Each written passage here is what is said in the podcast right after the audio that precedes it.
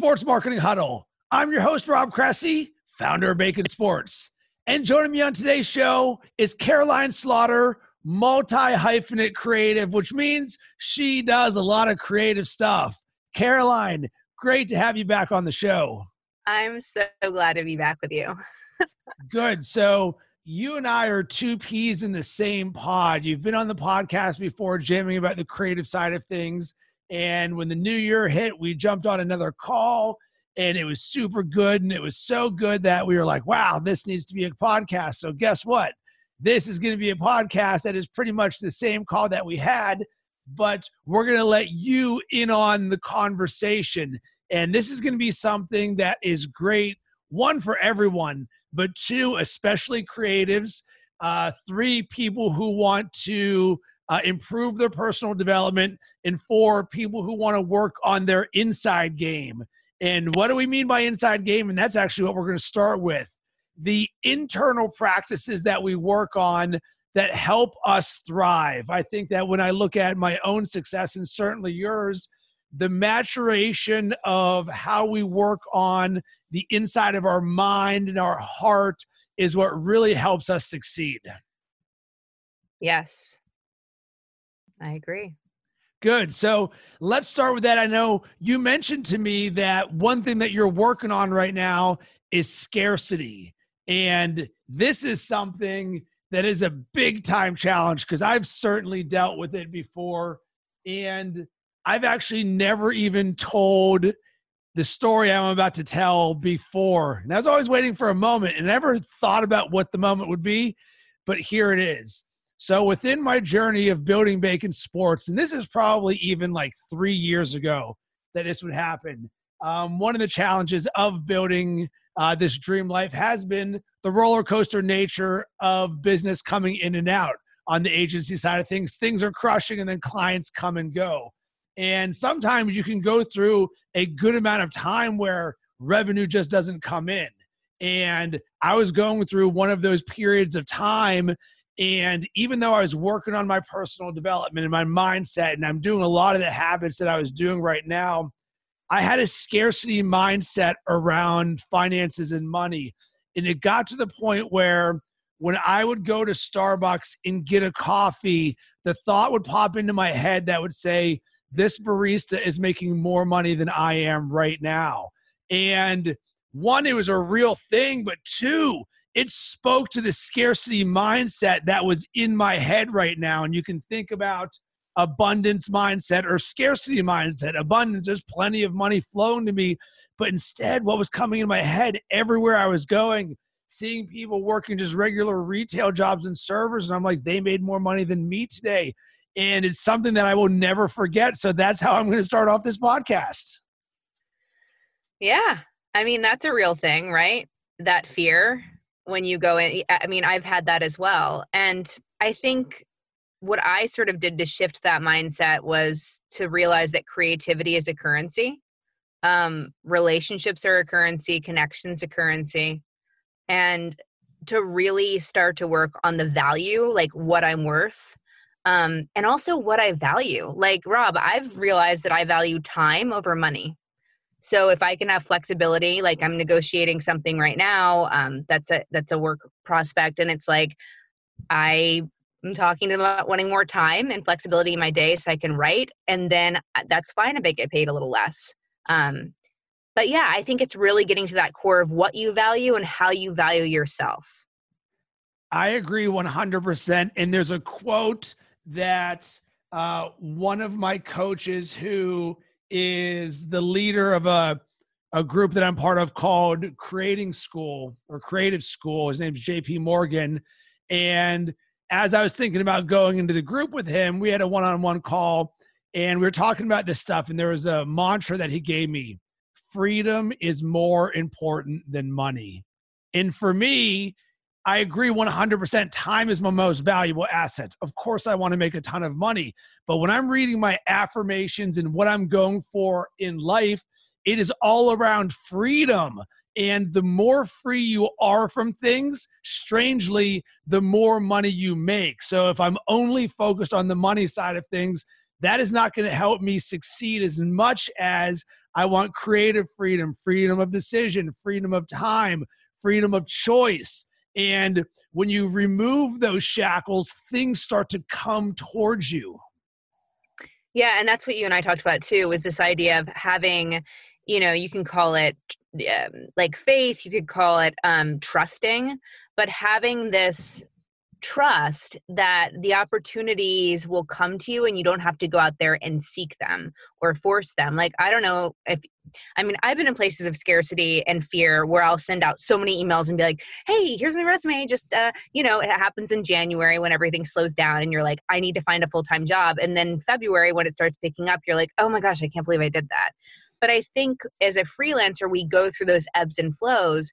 And it's about really looking at that time where it's slow and trusting and working on the internal element of scarcity and, and worth and being able to do that work and trusting that the opportunity will come to you. And let me tell you, I was in that place just a couple weeks ago, you know, Rob.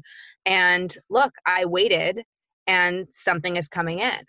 So and I'm with you. And I'm actually going to read one of the I have a file that I read every morning called Consistency to My Dream, and it comes from uh, a book called The Power of Consistency from Weldon Long. I recommend it so much. If you've never read this book, it's incredible. And essentially, what Weldon talks about is we all have dreams, but the problem is we're not consistent enough in keeping our dreams top of mind. So he's like, What I want you to do is to create a good box. And what is the good box? A good box is this series of affirmations or phrases in your head that you read every single day to really help keep your dream and your good box good. Because if we're talking about scarcity, scarcity has no place in either of our good boxes. So instead, let's fill it with good stuff. And you know what? The very first thing in my good box is I have complete faith that everything will work out and mm-hmm.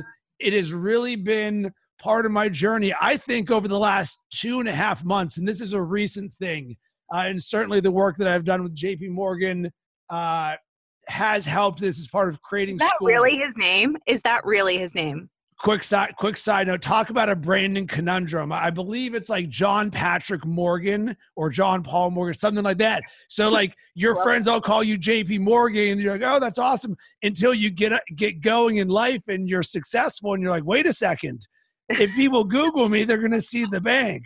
That's a different conversation for another day. And by the way i'm going to introduce you to him because you need to be part of what we're doing. The flow that this guy's teaching is completely on our level. I love bit so back to what we were talking about. So the faith side of things. So I'm like, all right, I'm going to have complete faith that everything is going to work out. And the reason I'm starting to have more faith is because I know the work that I'm putting in for myself. And it really comes down to earned confidence. When you pay your dues every single day with the internal work that we're doing, that I have faith that meditation works why I just do. I know the calmness. I have faith that visualization works. I have faith that gratitude works. I have faith, faith that affirmations work. I have faith that when I put good vibes out on video that it's going to work and that there's things outside of me that are working in positivity for me and I'm a big believer in karma. So when I'm putting all these good vibes out that eventually it's going to come back. The thing that most people can't handle is the timeline we are not in control of when the timeline of these good things happen. So the only thing that I can control is the action that I take and the way that I'm going to respond to those things. So you know what? I'm going to have faith so that when these tough times do come, and I'm like, well, I've done it numerous times where I've had tough times, and every single year I find a way to land a gigantic client that blows my mind. So you know what? I'm just going to believe it's going to work, and I'm going to keep trusting the process. And what do you know about yourself that sets you apart from others so that you know that you're unique and your vision's unique? What about you as a visionary sets you apart? Well, one of the things is, and this actually comes from just Jesse Itzler, who over the last year has probably been the most impactful digital mentor of my life. And one of the stories that he tells is about how he learned when he was in um, high school or something to be a different brownie. And he tells this story about how he wanted to start a brownie company, and his teacher asked him, he's like, Jesse, what makes your brownie different than any other brownie? And because of that, I've written down every day for the last year, I am a different brownie because I like being different. I'm a marketer, I'm a creative. Uh, I create a lot of content. So by design, I want to stand out and I want to be different. But guess what? You need that unique perspective. And then to take that a step further, I like to look around at what the rest of the world is doing. And quite frankly, even though I am one of the most relatable people in the world, I actually don't relate to the overwhelming majority of the world because of the way that they think and operate and do things. So, because of that, I know that I'm unique in the path that I'm blazing for myself because nothing is traditional about the way that I do things. Mm-hmm. I love that. Does that answer your question? It does. Good. So let's get to uh, some of the other things that we were jamming about. And one of them was my word of the year give. And one thing that I liked about you is that you immediately got on my wavelength with this, but then you challenged me a little bit because we both have unique perspectives on the word give because you can give a ton, but then guess what can happen? People can take a lot from you. So you mentioned the word reciprocity. So can you expand a little bit more on that? Sure. So I don't know. I mean, I'm sure all of us listening have been in a place where we've needed a mentor or we've become a mentor to someone.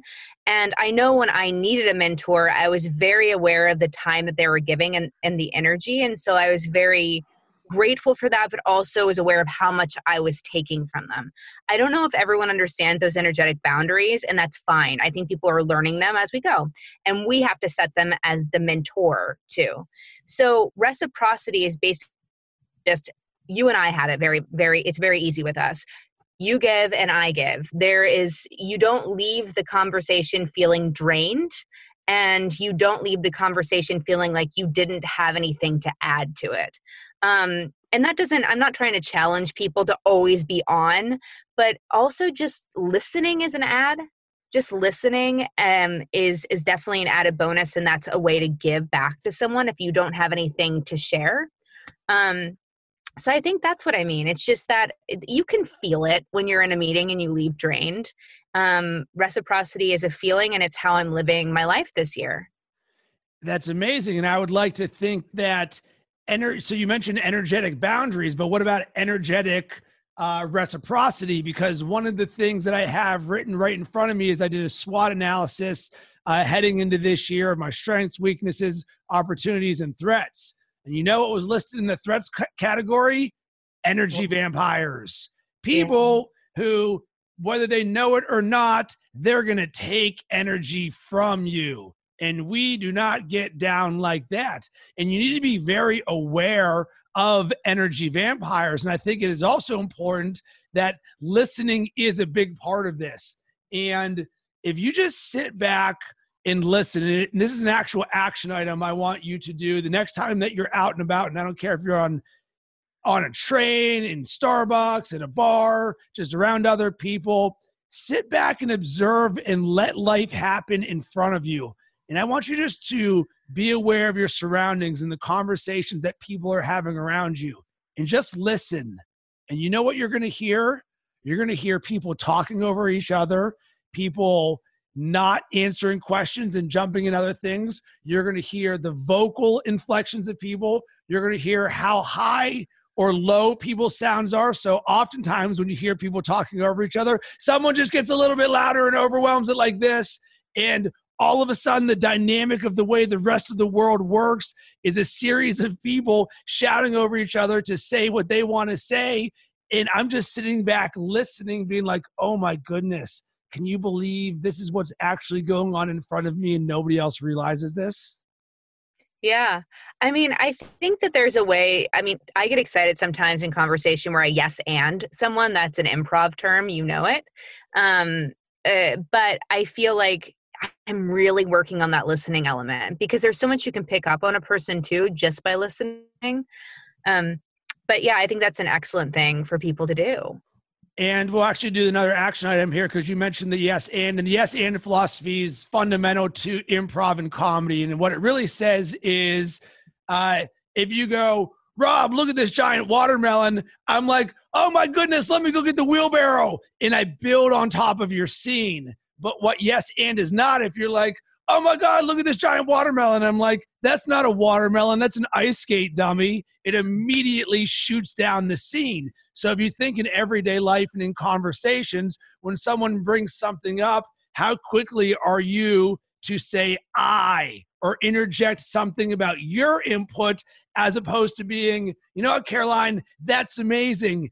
And we're going to build on top of this because we all want to get our point across, but sometimes it's way more fun and it's way better to build on top of what everybody else is doing because they're going to feel good. You're going to feel good. It's going to get flow going. It's going to get positive energy. And for me, yes, and is a core value of how we do things at Bacon Sports because it just is. I want a culture of people because when you live in a, a yes and world, I'm here to support you. So without us even saying it, you and I had an unspoken contract that this was going to be a yes and podcast. Mm-hmm. Mm-hmm. Yeah, and to your point about it being collaborative, yes, anding it facilitates collaboration. Um, even if you are if you're managing a team or you're in a team just doing that maybe before your your weekly meeting just like being able to yes and, and each other in an exercise which we used to do in improv um, and then you know it sort of leads into whatever you're brainstorming about or uh, a problem that you're working out.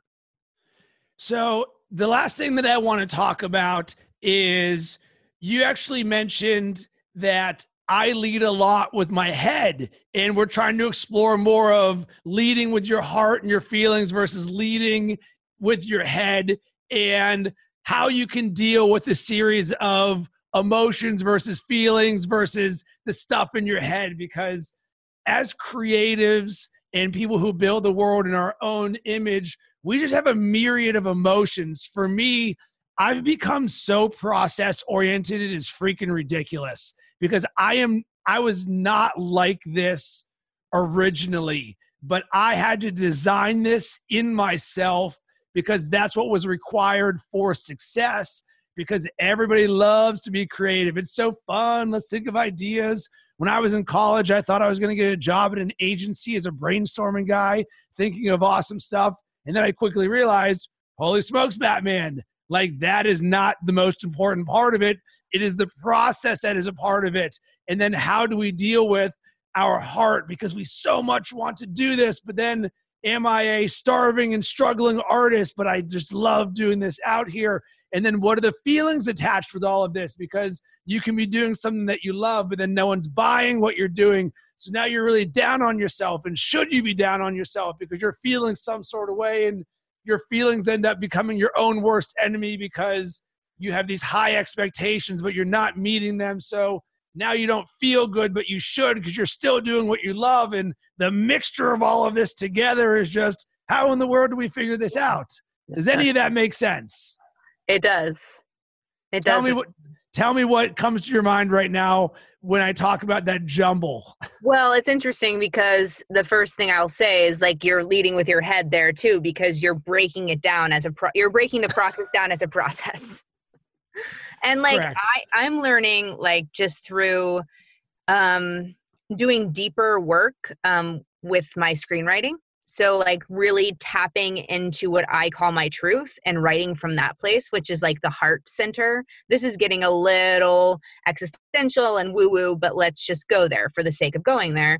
But like going to your heart chakra and writing from that place, then you're also as we talked about earlier, writing from a place of trust and writing from a place of, of a source higher than yourself. So that's what I'm talking about. There's no way to really define it unless well, here's an example. Here's something I've done. When I write from that place, then I can tap into a character really easily because I'm tapping into an energy of a character and able I'm able to write the dialogue really easily. I'm not going to my head being like, okay, okay, let me look at the scene. Um, I mean, of course I beat out what the scene's going to look like, but I don't overthink it and overthink what the characters are saying to each other because I've tapped into it from a very heart centered place. So heart is more flow, head is more of that it's just a little bit more um it's not force, but it's it's not flow to me at least. But I would love a counter argument because you work from your head more. It's hard because I'm seeking flow and that's the thing is I'm so process oriented because I know that's where people struggle traditionally in business. Launching a podcast. Oh, I love the idea. Let me do it. But how many people fail at it? The overwhelming majority. Why? Because they're not committed to the process. So I break this down as someone who's a host of shows. I break things down so that I can get better flow for it.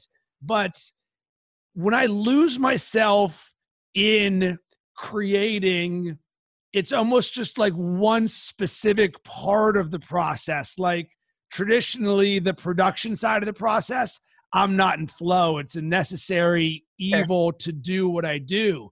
And it's weird because having being a creative who struggles to create or be in flow doesn't make sense, but it's a regular occurrence for me where you create so often and you know you can create but i want to create from flow. And this actually transitions to the last part of this question is when do we feel most in flow and how can we replicate that? Because that's what i'm always trying to work on and whether it's testing out hey should we bucket our time a little bit better where i'm going to give myself permission to have an hour or two or three or four or a full day or a half day to work on these projects without expectations because I find that the my flow is hardest when I put more expectations on myself.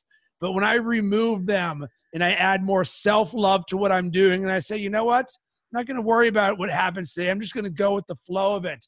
And then I just start writing or creating or getting on camera and stuff. And then you look and 3 hours are gone. You're like, "Man, that felt so good." So now all of a sudden I'm like, "Wait a second did I just create a structure of non structure to allow myself to be in flow more? And no joke, so far this year, the lack of structure has been the structure that has been most successful for me to get into flow. Mm-hmm.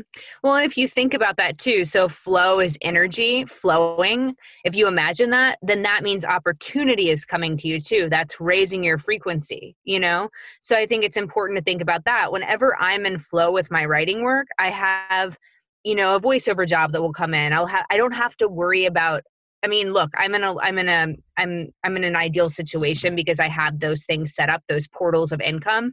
But I will say when I allow myself that element of play and creativity, then then other things fall into place. And I've seen it work. One of my friends was looking for a job. He's an engineer. Um, and the minute, and it took him a year, he was like, resume everywhere, interviewing. When he started to create music again, I was like, dude, you're gonna you're gonna get that job. And he's like, really? I'm like, yeah, because you're creating music. You're going back to your core why. And he got a job three weeks later.